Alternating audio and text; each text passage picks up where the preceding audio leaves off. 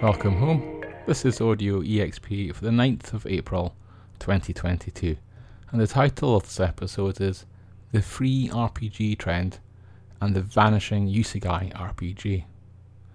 Outland Arts is in the spotlight this month, as voted for by patrons, and I have reached out to Outland Arts to try and line up an interview, but only recently, and will be lucky and fortunate if they get back in touch this week.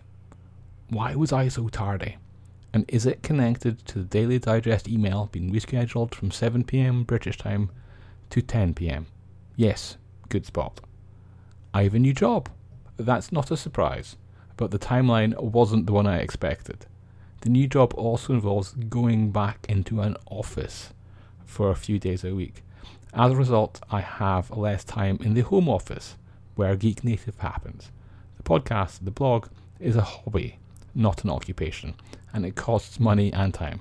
That's why there's a patron scheme, ads, and affiliate links. More impactfully, it also means I'm building a new rhythm and routine in my daily life. Have you tackled the return to work yet? What about a return to face to face gaming? It'll work out.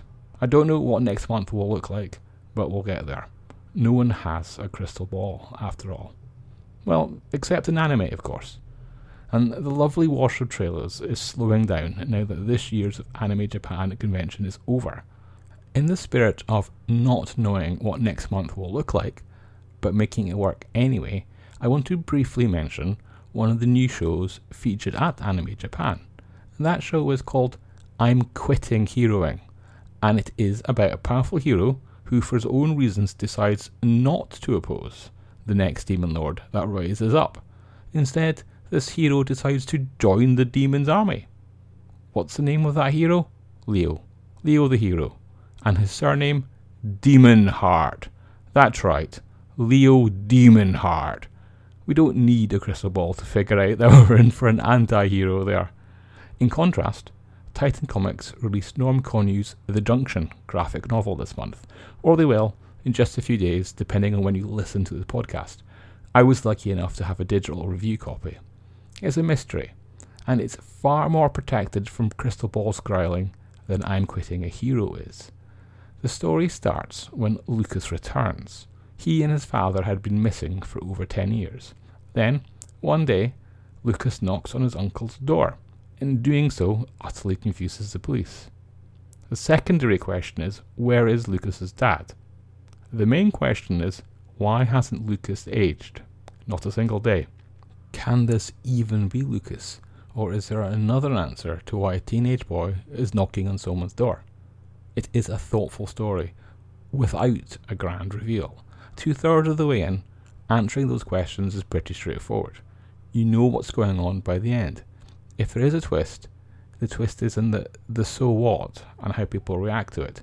Overall, I'm happy to recommend the book. It's not a hero comic, it's briefly a mystery comic and it's absolutely food for thought. Requiring less thought, much less mystery, and potentially a headline for this week's Highlights podcast is Hasbro telling a shareholder and potential troublemaker Alta Fox Capital no. They said no to two things. Hasbro said no to all of Alta Fox's nominees for the new Hasbro board members. Hasbro also said no to giving Wizards of the Coast its independence through a spin off. AltaFox thought that the structure would make shareholders more money. The argument was that Wizards of the Coast and the rest of Hasbro are too different.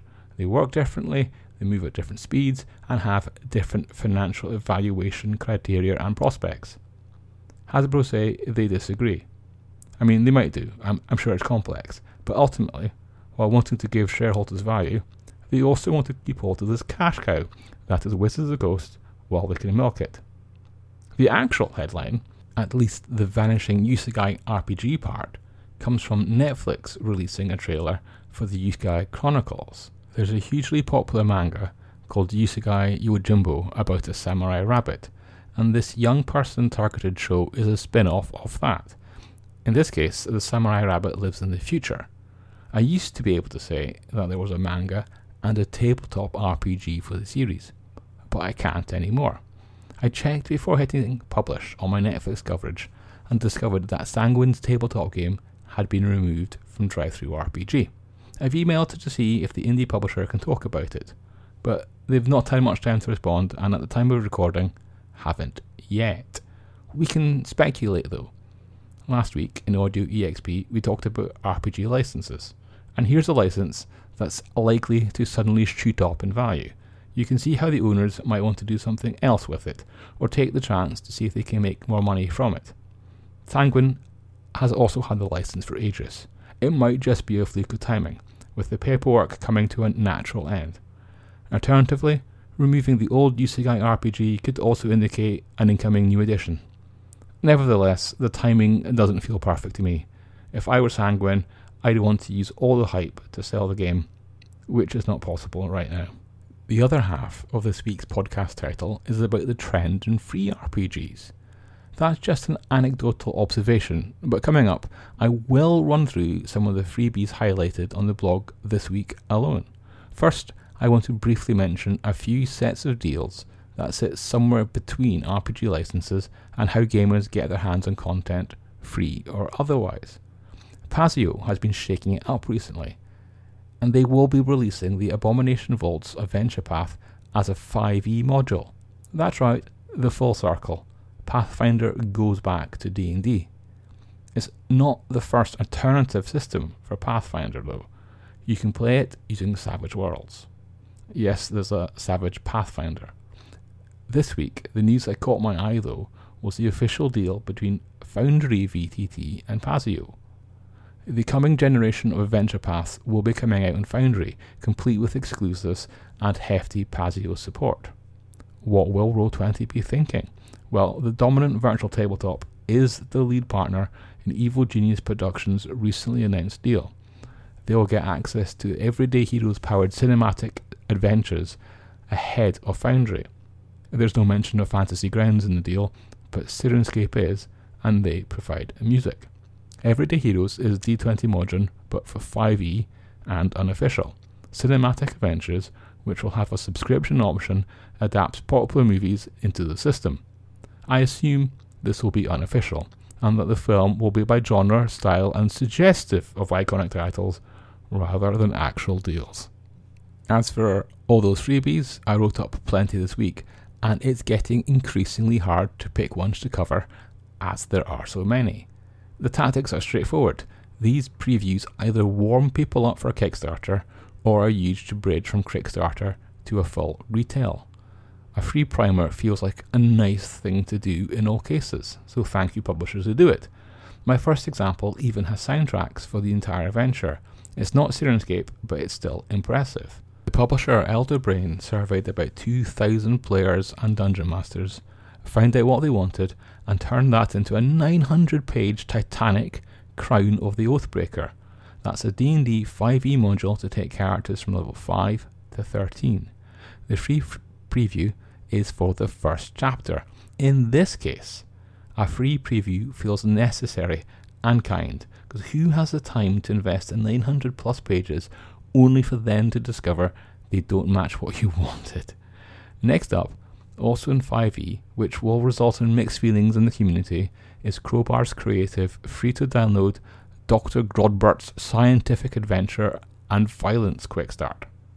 That's a steampunk like pulp sci fi comedy that has some big names like Stephen Fry as fans, and this is the official RPG for it. The quick start is out, and an exalted funeral supported Kickstarter is coming. Anyway, away from D&D and even primers or quick starts, Third Chair Games' Artifacts and Adventure, Modern Day Treasure Hunters, is a 46 page full RPG that's entirely free. The game uses Tricube Tales as a system and is released as a labour of love and as a showcase.